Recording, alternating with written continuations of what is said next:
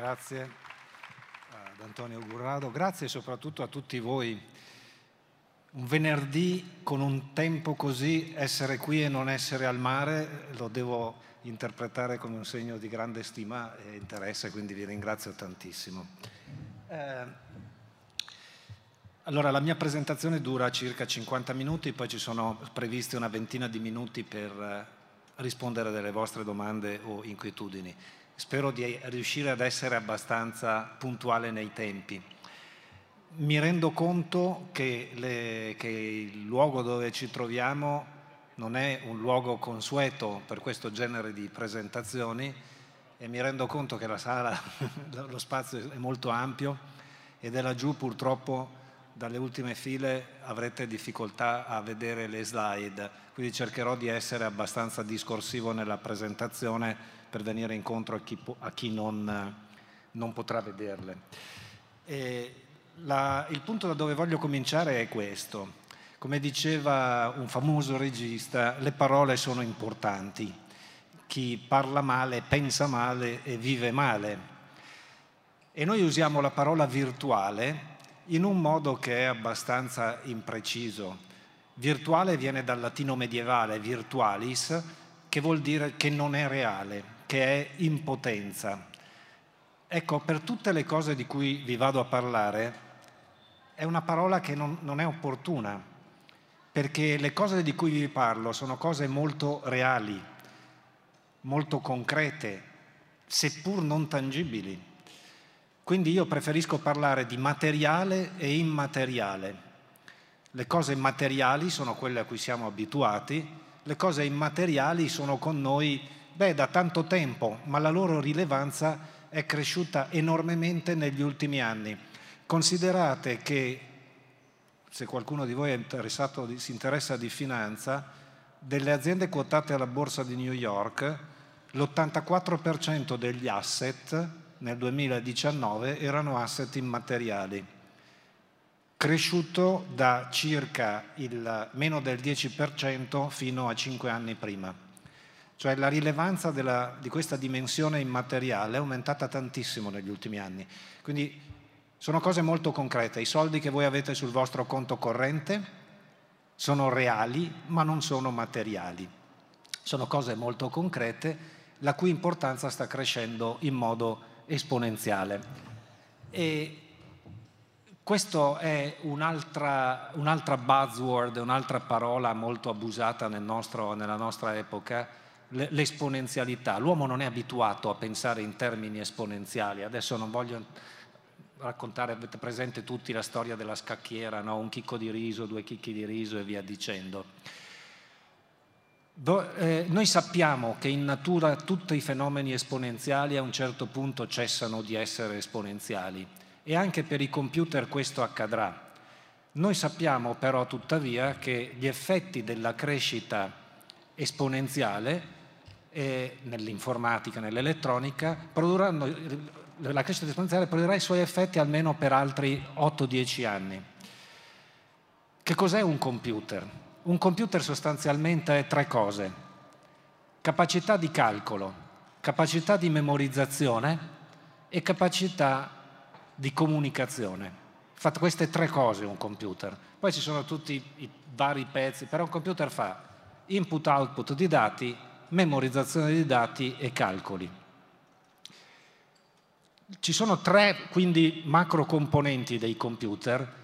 Tutti questi hanno avuto una crescita esponenziale e continueranno ancora per qualche anno ad avere una crescita esponenziale. Una crescita esponenziale vuol dire...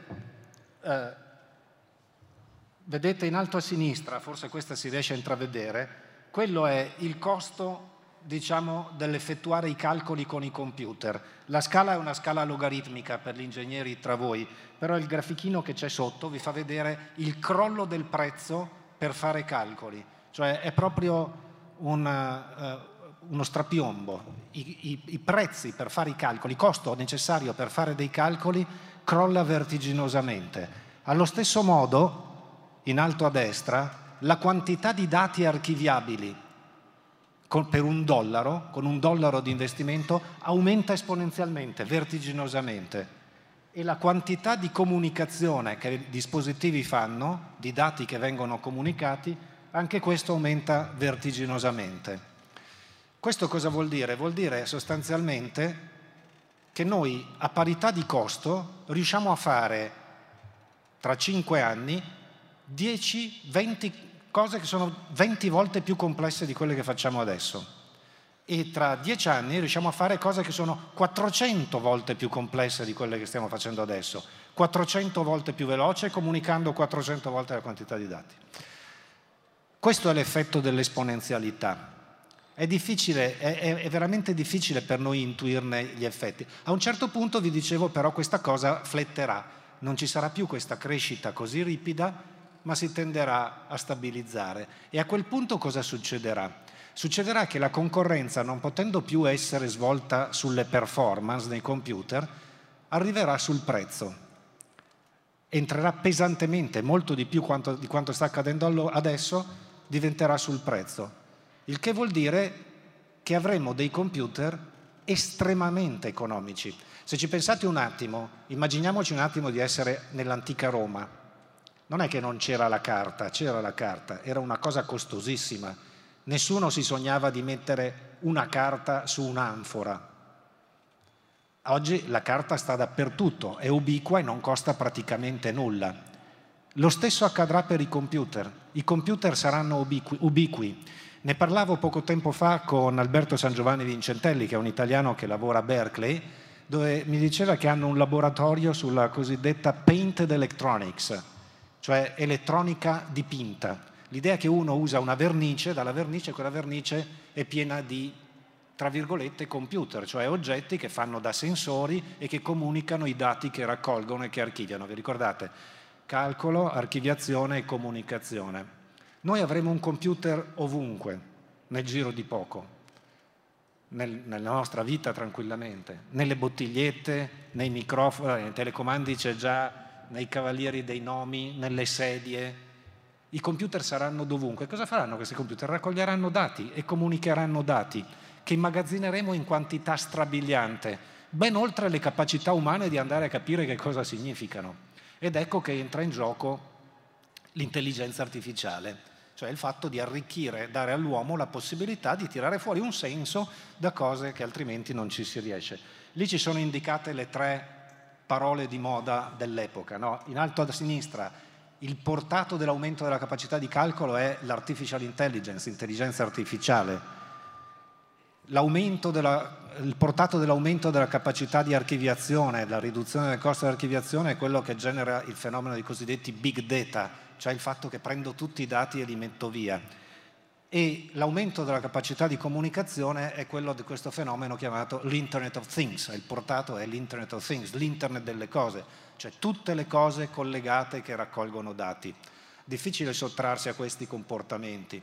Molti di voi hanno un computer all'interno delle stanghette dei vostri occhiali, ma non lo sapete.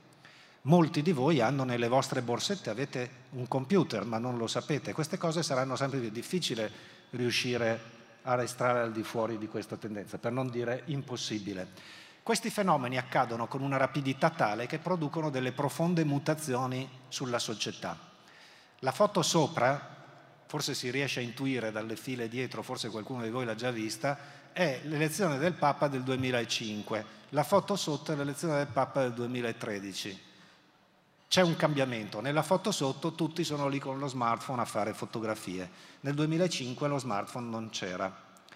Nel 2009 questa copertina, che non vedete, era la copertina di Forbes che ritrae l'amministratore delegato di Nokia. Tutti noi più o meno ci ricordiamo Nokia, diceva 1 miliardo di clienti, qualcuno riuscirà mai a prendere il re della telefonia mobile?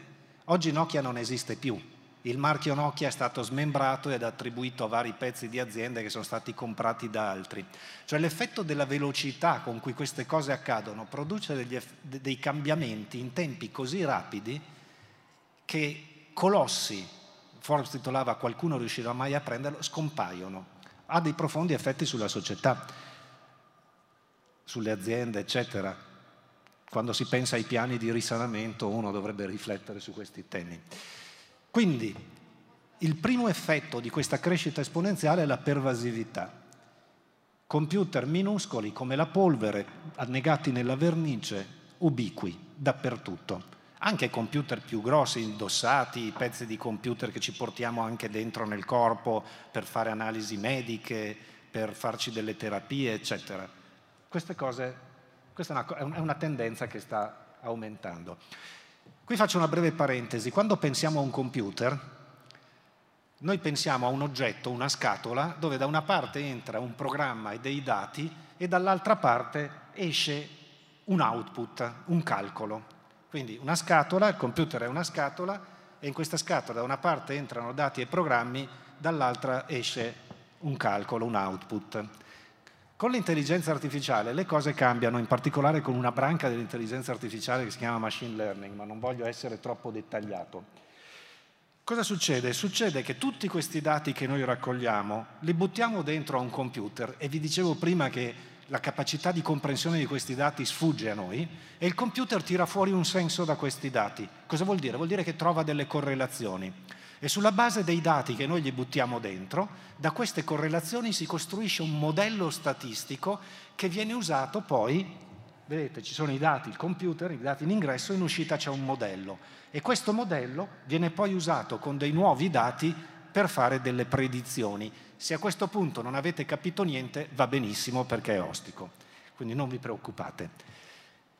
Chiarisco con un esempio che a me piace moltissimo. Avrei voluto intitolare il libro che esce settimana prossima Rosso di sera, bel tempo si spera. L'editore ha detto no, non va bene, non vende, chiamiamolo intelligenza artificiale. Rosso di sera, bel tempo si spera. Lo conosciamo tutti.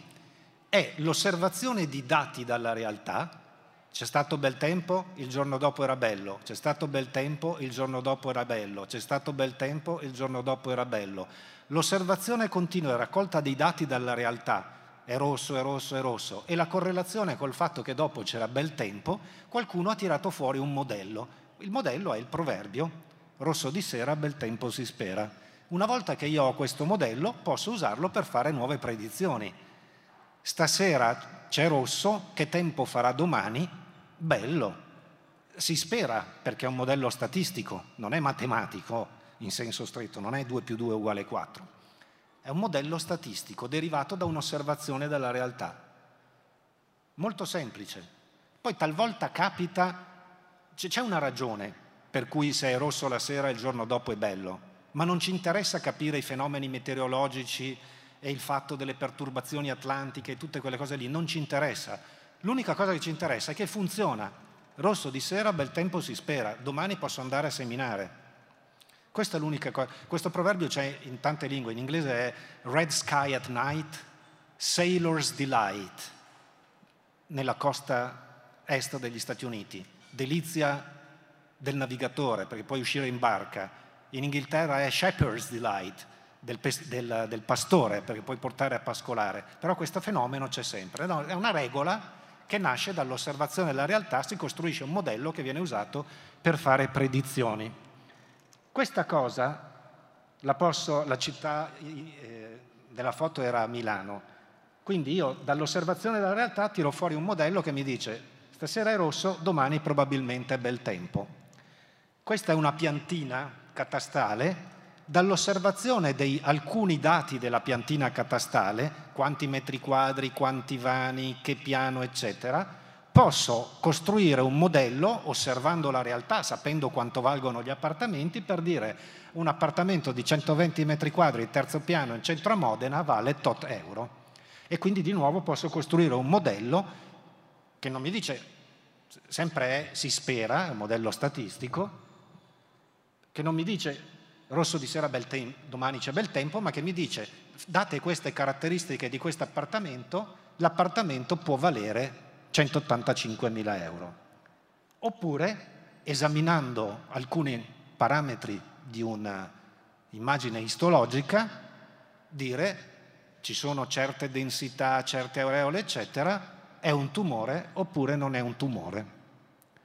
Oppure ancora, esaminando certi dati di traffico, la foto, il film del traffico, dire devo girare a destra, a sinistra, frenare, accelerare. È esattamente la stessa cosa. La matematica che c'è dietro al rosso di sera bel tempo si spera e all'auto a guida autonoma è la stessa. Cambia la quantità di dati che si esaminano. Perché oggi riusciamo a fare le auto a guida autonoma abbastanza e non ci riuscivamo prima? Perché oggi abbiamo quella potenza di calcolo, di archiviazione di dati e di elaborazione portato da quella crescita esponenziale che vi dicevo. Certo, i pastori gli bastava guardare il sole, però il meccanismo dietro è lo stesso. Si parla di modelli che vengono allenati sui dati che vengono raccolti. E allora dobbiamo parlare di dati che vengono raccolti e che noi ci lasciamo dietro in tutto quello che noi facciamo, sia che ne siamo consci, sia che ne siamo inconsci, sia che siamo anche passivi. Noi non sappiamo i dati che ci lasciamo dietro quando ci spostiamo camminando in una città, ma ne stiamo lasciando tanti.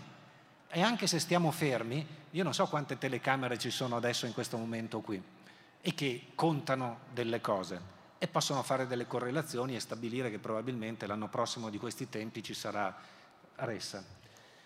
Ecco, l'economia dei dati ha delle regole che sono profondamente diverse dall'economia tradizionale materiale. Dall'economia tradizionale materiale. Sono 10.000 anni che noi siamo diventati stanziali e abbiamo vissuto in un mondo che si è sempre sviluppato, evoluto con dei tempi lenti. Ci volevano più generazioni perché le cose accadessero. Adesso i ritmi sono più sincopati, le cose accadono più velocemente e accadono più cose nell'ambito di una stessa generazione. E questo naturalmente ci provoca un disagio e ci provoca tensione, ci provoca anche paura.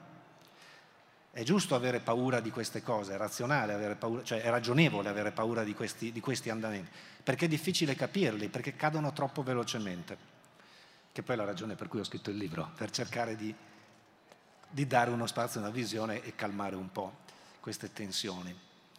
In realtà quello che stiamo accadendo è il portato di questa evoluzione dell'elettronica, aumento della capacità di calcolo, aumento della capacità di elaborazione e di archiviazione, accumulo di dati, estrazione di modelli dei dati, uso di questi modelli per poter fare delle predizioni e quindi dire a mia moglie può piacere quest'abito piuttosto che devi prendere questo nuovo collare per il cane o via dicendo. L'economia dei dati segue delle regole diverse. Noi siamo abituati a vivere in un mondo materiale. Questa dimensione immateriale, e io le chiamo dimensioni perché non sono alternative, la lunghezza non è alternativa alla larghezza, quindi io la chiamo dimensione materiale e dimensione immateriale. La dimensione immateriale ha delle regole diverse. Vi faccio solo due esempi. Nella dimensione materiale tutti noi sappiamo che produrre un oggetto costa, fare il primo esemplare di un oggetto costa molto. La riproduzione in serie poi comunque costa. E poi c'è una logistica, c'è un tempo di trasporto, c'è un costo di trasporto, c'è la manipolazione, la devono fare quasi sostanzialmente gli uomini. In certi luoghi molto standardizzati si possono mettere dei robot, però in generale intervengono, cioè occorre la persona che faccia delle cose. Nella dimensione immateriale, produrre oggetti immateriali costa, ma costa molto meno. Riprodurli a un costo nullo, trasformarli a un costo nullo, trasferirli a un costo nullo e non richiede tempo. Vedete, io sono un avido giocatore di Scarabeo. Ho un bellissimo Scarabeo in plastica da viaggio. Cioè. Mi piace tantissimo giocare a Scarabeo. Ma come fai a giocare a Scarabeo? A Scarabeo devi trovare qualcuno della famiglia da convincere. Nella versione materiale dello Scarabeo. La Mattel che fa lo Scarabeo deve prendere tanto fare tutte le prove, disegni, eccetera. Poi una volta che ha fatto gli stampi, ordinare la plastica, il controllo, gli smaltimenti, i trasporti, la logistica, i commerciali, il capoarea, le copie commissioni, vai dal negozio, quanti ne venderai a dicembre, cominci a produrre a luglio, a ordinare i materiali e via dicendo. Questo è il mondo materiale tradizionale. Io gioco a Scarabeo immateriale. che è stato fatto, quello che uso io è stato fatto da due ragazzi, uno di Madrid e uno di Buenos Aires. L'ultima volta che ho guardato facevano più di 100 milioni di euro di fatturato, e produrre il primo esemplare di Scarabeo in materiale gli è costato, ma molto meno rispetto alla Mattel. Poi produrre tutti gli altri non gli è costato nulla, trasferirgli non gli costa nulla. Il negozio del loro Scarabeo vive 24 ore al giorno, 365 giorni all'anno, sempre rifornito, senza un intervento di nessuno. E allora in questa cosa qui chi è che ci lascia le penne? La Mattel o questi due? Allora pensate ai giornali, nella trasformazione digitale, è la stessa cosa. Ma pensate anche, e chiaramente quando vanno a esaurimento le persone che amano la carta, poi a un certo punto i costi logistici diventeranno talmente alti che solo le edicole più centrali, e forse le edicole moriranno, oddio, sta già succedendo.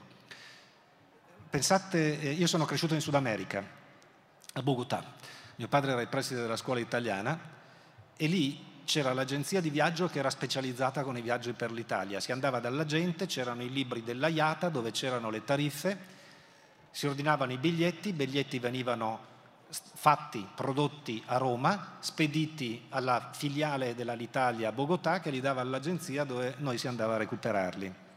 Qualcuno ha tolto tutta questa parte qui al passaggio aereo, non è più andato sui libroni dell'IATA, che per inciso venivano prodotti una volta all'anno, quindi io dovevo decidere adesso qual è il prezzo di quella tratta, qualunque posto in quella tratta tra un anno, e quindi gli aerei viaggiavano sostanzialmente vuoti. Qualcuno ha tolto tutta quella parte materiale lì, ha spostato online tutto questo, sono nate le linee aeree low cost, adattano i prezzi su base mensile, poi settimanale, quotidiana, oggi oraria, e gli aerei viaggiano pieni, tutti quei costi, le filiali eccetera sono sparite, tutti quegli intermediazioni delle agenzie di viaggio sono sparite. Il risultato, gli aerei viaggiano pieni e quindi il prezzo del passaggio aereo è crollato, e quindi possiamo andare ad Hannover, ad Amburgo o a Londra con 30 euro. Le linee aeree low cost sono un frutto della rivoluzione digitale, della trasformazione digitale, proprio perché consentono, vedete, un prodotto non è solo un prodotto, è tutto quello che c'è intorno, dal suo concepimento, dalla sua ideazione, fino allo smaltimento, tutto quello che c'è in mezzo, il ciclo di vita del prodotto, e la digitalizzazione interviene lì, in ogni passaggio, e dove interviene, quel tempi, costi, lavoro, sforzi vengono sostanzialmente annullati. Diventa un'economia con un costo marginale nullo, che è una regola completamente diversa dell'economia tradizionale. Potrei parlare su questo tema per ore, ma non voglio, perché poi finirò troppo lungo, però mi interessa che capiate che questa è la grandissima trasformazione. Questo produce la proprietà, questa la devo dire, la proprietà. Se voi comprate un trattore della John Deere dice: io ti vendo gli atomi del trattore, ma il trattore è un robot il cui funzionamento è determinato dal software, che io non ti vendo ma ti do in licenza d'uso con un contratto basato sulle norme del copyright, e che tu quando sottoscrivi ti impegni, e tra le cose a cui ti impegni è a non rivendere il trattore usato, e a non fare manutenzione in centri che non siano della John Deere, e a non utilizzare pezzi di ricambio di manutenzione eccetera che non siano della John Deere. E quindi si crea questo legame tra la John Deere e cioè il prodotto cessa di essere una cosa che tu compri, ma è una cosa con la quale tu hai un contratto, che è una relazione nel tempo. Un libro, se io lo compro fisicamente, posso strapparlo, bruciarlo, regalarlo, fare quello che voglio. Un libro digitale non è mio, è un contratto di servizio. È un contratto di servizio che lega me al fornitore di servizio basato sulle regole del copyright e in generale della tutela della proprietà intellettuale. Cessa di esistere la proprietà come noi l'abbiamo conosciuta sino ad oggi. Cioè tra poco, quando i computer entrano in massa nelle sedie, ci saranno alcuni produttori che chiederanno dei diritti per poter usare le sedie in un certo modo. Se le usi, adesso estremizzo, però si potrebbe arrivare a un estremo per cui se le usi per fare un ricevimento a casa va bene, se le usi per fare un convegno in piazza devi darmi l'1% del fatturato del convegno. Grazie al fatto che tutte queste informazioni vengono raccolte, connesse, eccetera. È veramente un tema molto complicato.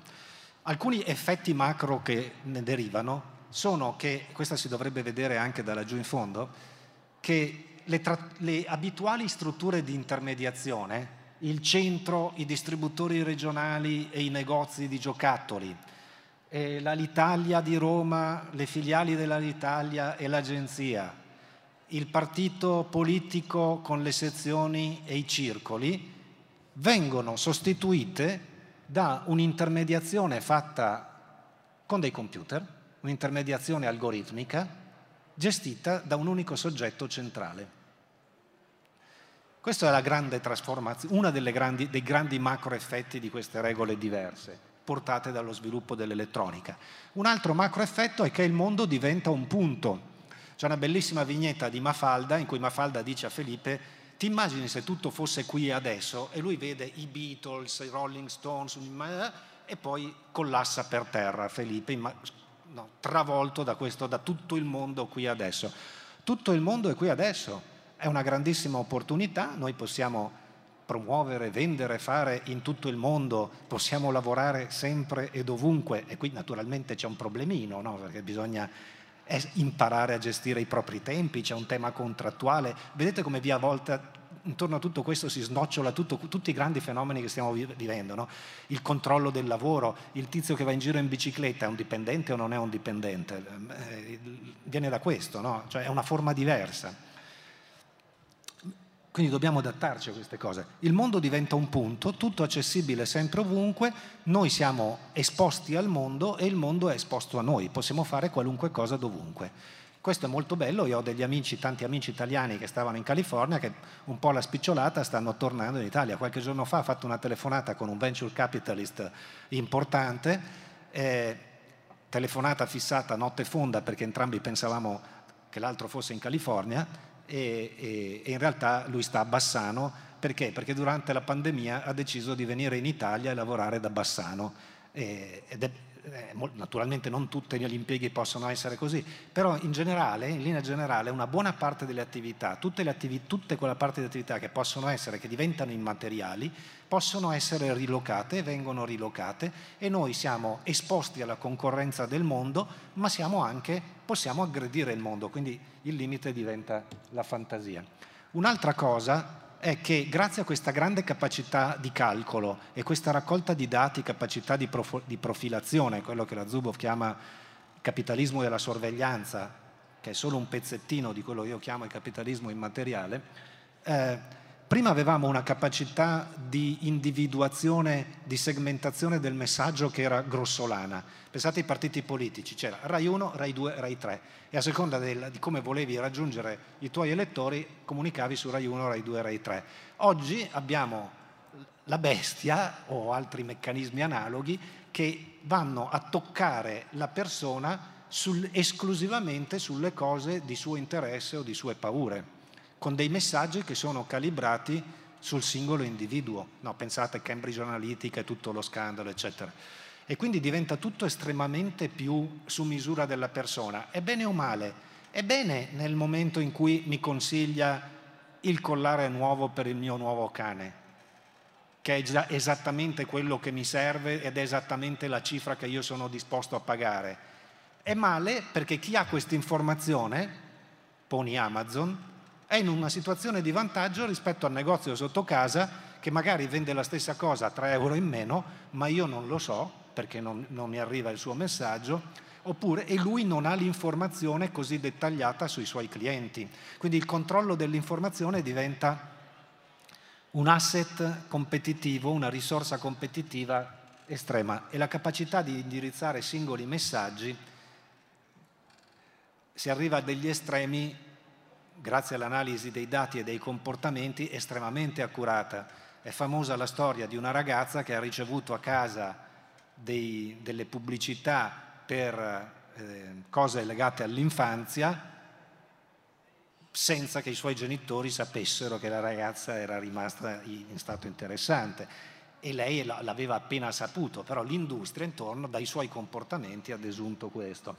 È positivo o negativo? In alcuni casi può essere positivo, in altri negativo. Un ultimo quarto grande macro effetto, quindi la concentrazione del mondo, la capacità di segmentazione dei messaggi, la reintermediazione algoritmica. Un quarto grande effetto è l'aumento della velocità. Vi accennavo prima che noi siamo abituati, le trasformazioni avvenivano in più di una generazione, oggi ci sono trasformazioni all'interno della stessa generazione, cosa che genera ansie e paure, disagio, gli asset immateriali. Noi siamo cresciuti, io incluso, con la nozione che il mattone è un asset, è una risorsa preziosa, no? Cioè che in modo sano, prezioso, immagazzinare valore è quello di comprare casa. Oggi questa cosa è meno vera. Gli asset materiali oggi corrispondono al 16% del valore a libri, del valore contabile delle aziende di Wall Street. E comunque tutti i fenomeni diventano accelerati. Quello che è successo da quando il signor Vinaima era amministratore delegato di Nokia inarrestabile a quello che è al giorno nostro è che nel giro di una decina, dozzina d'anni il mondo, la dimensione materiale, che è sempre stata molto simile a se stessa, si è arricchita di una dimensione immateriale che è diventata il nostro principale canale di relazione con le cose, la nostra principale interfaccia utente. Cioè, se io oggi voglio andare al cinema, compro il biglietto online in questa dimensione immateriale. Se voglio viaggiare, lo faccio online. Se voglio sapere pianificare una trasferta, lo faccio online. Se voglio vedere gli esami medici, lo faccio online. Se voglio prenotare una visita, cioè tutto il mondo materiale, se voglio sapere quanto vale un appartamento, se voglio visitare un appartamento, questa cosa sarà sempre di più così. Cioè abbiamo questo strato di immaterialità, di dati che avvolge il mondo materiale nel quale noi siamo abituati da 10.000 anni a vivere. Quindi la dimensione immateriale è diventata la principale interfaccia utente delle dimensioni materiali, della dimensione materiale per le relazioni sociali ed economiche delle persone. E questo è gestita dai nuovi intermediari, non è che sono spariti, sono cambiati. Non è più il negozio sotto casa, è Amazon.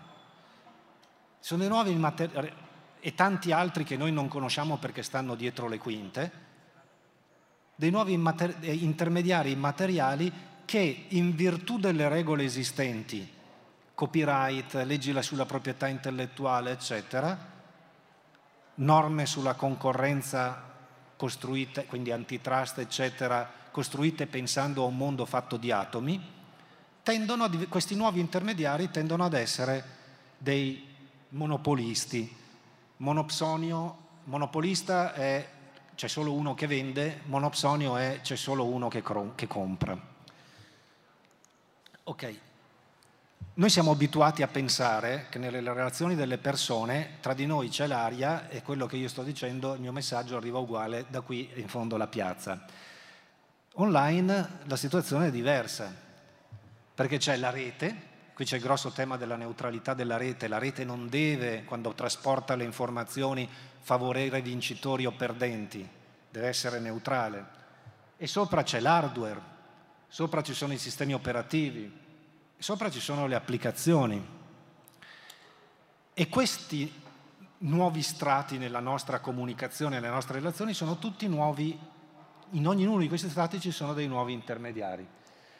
I nuovi intermediari che usano queste impronte digitali, non inteso come delle dita, ma impronte digitali dati, no? Briciole digitali le chiamo, che spargiamo in giro per personalizzarci nelle nostre comunicazioni, i nostri messaggi, le nostre relazioni. Quello che è successo, noi abbiamo un'idea dell'informatica che è legata a quella dei computer che vi dicevo, a quella dell'Olivetti, Nel 1955 l'Olivetti occupava 55.000 persone e l'IBM 56.000. L'informatica era un abilitatore, come il cacciavite. Oggi i grandi player informatici non sono più degli abilitatori, ma sono degli intermediari. Intermediari che esigono una fetta di intermediazione e di estrazione di valore da questa loro attività. Adesso io non so quanti di voi usano Booking per prenotare alberghi eccetera. Dai, sulle mani. Gli altri sono bugiardi. Ok, gli altri tre sono bugiardi. Booking prende grosso modo circa il 20% della tariffa fatta dall'albergatore, IVA inclusa, che vuol dire al netto di IVA 1/3 del valore che resterebbe all'albergatore. Non so quanti di voi sapevano questa cosa. Sono degli intermediari che estraggono valore. Come lo estrae? Con dei server che stanno in Olanda, che fanno capo a una società che poi, soliti panini olandesi e via dicendo, vengono consolidati nei conti di qualcuno, non so, adesso non voglio dire delle cose a rischio di querela, però insomma il film è questo. E lo stesso dicasi per tutto. No? Se qualcuno di voi usa TripAdvisor o The Fork per prenotare il ristorante, qualunque cosa, tutti questi estraggono la loro fetta di valore. Ogni volta che voi installate un'applicazione sul vostro iPhone, o sul vostro App Store di Google, sul vostro Google Store, quando pagate $1, €1, 30 centesimi vanno a Apple. Ed Apple dice, tu compri il giornale lì e lo paghi €1 sul tuo tablet, io mi piglio 30 centesimi. E allora io, editore, dico, sai che c'è? Io ti faccio pagare con una carta di credito. Ed Apple ti dice, e allora io non ti metto la tua applicazione sul mio App Store e tu sparisci. E allora se tu vuoi essere lì, devi pagare la mezza. Il telefono non è il telefono che voi avete comprato. Questo filo, questo cordone ombelicale è un pezzo di Apple nelle vostre tasche, che tra l'altro voi pagate salatamente. E impongono questo. Poi ha anche delle regole per cui dice, se tu fai un'offerta fuori, vendi l'abbonamento al Sole 24 Ore a €100 all'anno sul sito del Sole 24 Ore, nella app lo devi vendere a €100 allo stesso prezzo, solo che di questi €100 io me ne becco 30. La gente trova molto più conveniente prenderlo lì ed ecco che Apple incassa €30. E allora capite il perché delle valutazioni stellari di queste aziende e perché queste aziende sono diventate le 5 aziende di più straordinario, un triliardo di $, no? Perché? Perché hanno questo potere di monopolio effettivo sui dispositivi, inteso come posizione significativa posizione di mercato, sui dispositivi che avete nelle vostre tasche. Sto molto attento per evitare querele. Ora, questi signori sono diventati effettivamente dei gatekeeper, cioè controllano l'accesso delle persone, dei custodi, dei guardiani, no? Come San Pietro con le chiavi, ha questa dimensione immateriale. E chi controlla l'accesso alla dimensione immateriale controlla l'interfaccia utente principale del mondo. E da qui discendono tutta una serie di questioni che sono il BEPS, Base Erosion and Profit Shifting, l'erosione della base fiscale e lo spostamento dei profitti, il famoso pagate le tasse, il tema delle fake news, no? Dei messaggi personalizzati tesi a disorientare via dicendo, l'influenza politica, la riduzione dei diritti dei consumatori, la compressione dei salari, l'uberizzazione del lavoro, la compressione dei margini e via dicendo. Discendono tutte da questa cosa, da questo discorso che vi sto facendo. Allora, se noi pensiamo, la rivoluzione industriale ha portato con sé il conflitto tra capitale e lavoro. Lo ha reso esplicito, non è che, cioè, le cose non è che sono sempre bianche o nere, però diciamo, tagliandolo un po' con l'accetta, ha reso esplicito questo.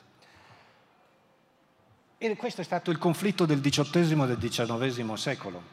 Ha diviso il mondo tra capitalisti e proletari, tra est e ovest.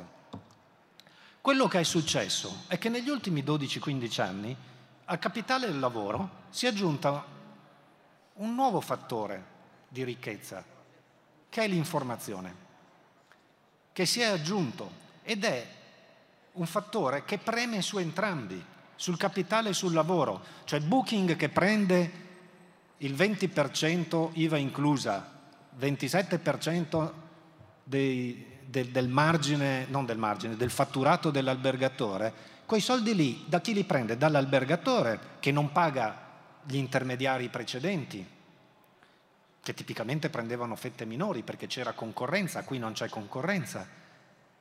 E questo su chi preme? Preme sulla manutenzione dell'albergo e sui lavoratori. Per cui alla fine questo dà luogo a un nuovo conflitto tra un conflitto che dal mio punto di vista è il conflitto emergente del XXI secolo, portato dalla rivoluzione digitale, tra l'informazione da una parte e il capitale lavoro dall'altra, e che preme e sovrasta entrambi. Chi gestisce l'informazione sono i nuovi intermediari, monopolistici, eccetera, con significativo potere di mercato, per essere precisi, eccetera, perché monopolista sei solo dopo che l'antitrust l'ha deciso, e gli intermediati, cioè tra chi intermedia e chi viene intermediato. Tra quello che non è più un fatto est-ovest, ma è un fatto globale, per effetto delle caratteristiche, delle regole dell'informazione, ed è controllato da questi plutocrati dell'informazione, che sono pochi soggetti che controllano la maggior parte della capitalizzazione di borsa oggi. Questo è un po' il riassunto del mio intervento di oggi. Noi siamo partiti, non l'ho solo accennato tra le righe, la ricerca di base nell'elettronica va per i cavoli suoi, non possiamo fermarla, avviene in tutto il mondo e per molti anni a venire la crescita esponenziale continuerà a produrre effetti. Non continuerà la crescita esponenziale, ma gli effetti continueranno. Questo determina lo sviluppo dell'elettronica, che determina andamenti esponenziali nell'elaborazione, archiviazione, comunicazioni e nella pervasività dei computer. Però attenzione, ci sono diverse proprietà di base che si portano dei fenomeni macro, che sono l'accelerazione degli eventi, la concentrazione del mondo, il target di uno e l'intermediazione immateriale.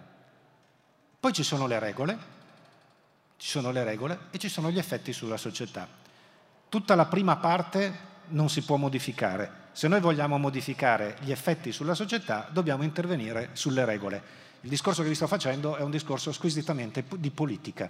È un tema politico di altissimo livello politico. E di tutte queste cose, io ho scritto in questo libro che è stato ricordato, se volete poi scrivermi, quello è il mio account su Twitter, è Quinta, e il mio indirizzo di posta elettronica che è stefano@quintarelli.it.